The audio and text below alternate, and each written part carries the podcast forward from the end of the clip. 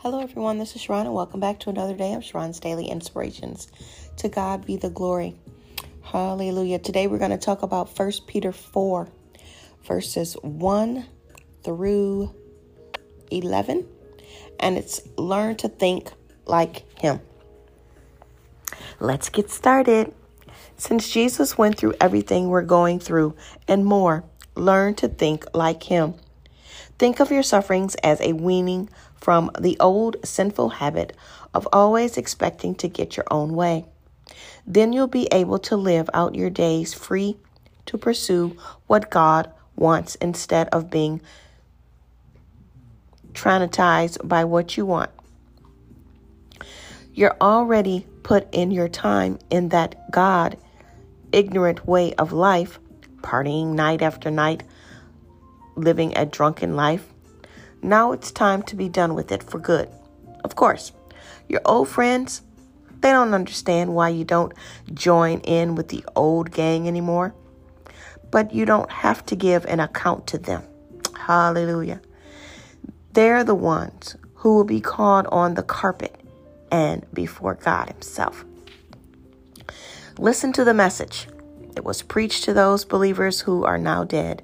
And yet, even though they died, just as all people must, they will still get in on the life that God has given in Jesus. Everything in the world is about to be wrapped up, so take nothing for granted. Stay wide awake in prayer. Most of all, love each other as if your life depended on it. And trust me, it does. Love makes up for pract- practically anything.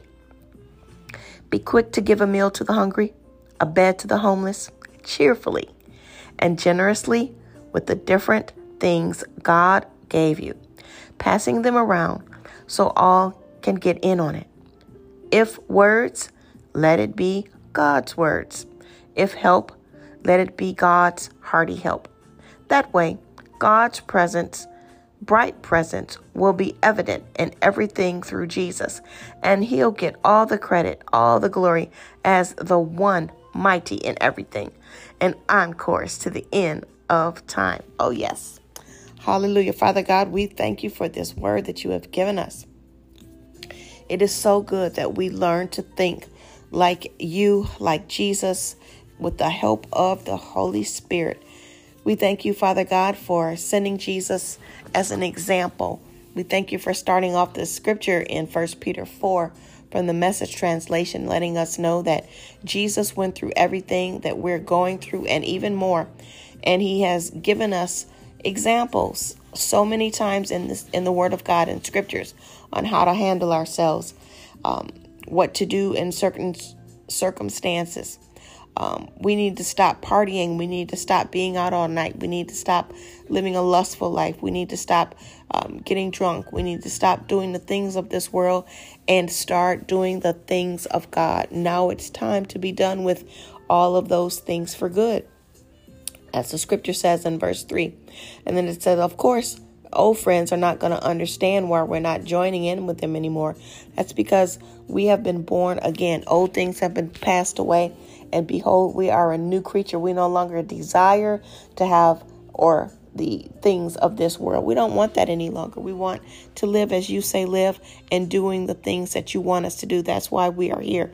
We are called for a purpose and we must fulfill the God given purpose, the preordained, predestined plan that you have for our lives before you return, Father God. And for that, we are thankful.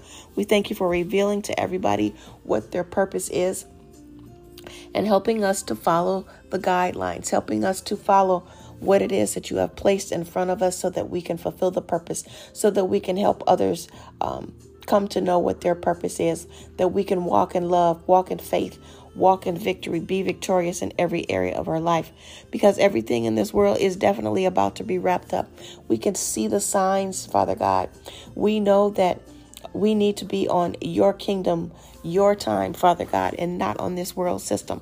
We cannot rely on this world at all because they have nothing for us. They will trick us, they will pull the rug from under us, they will manipulate us, they will steal from us because you said in your word, the devil comes to steal, kill, and destroy.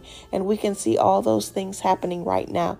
But with you, Father God, we know that we stay in your word, we stay under the covering of the anointing of the Holy Spirit, that none of that stuff will hinder us. None of that stuff will come near us.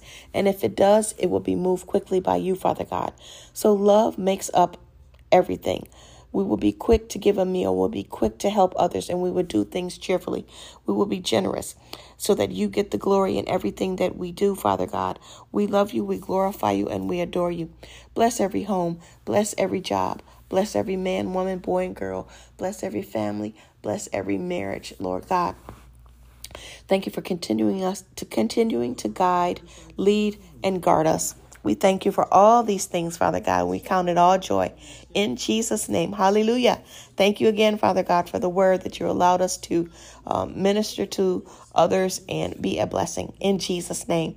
Everyone have a marvelous day. Blessings. Thank you for listening. Have a wonderful day. Talk to you later. Bye. Mwah.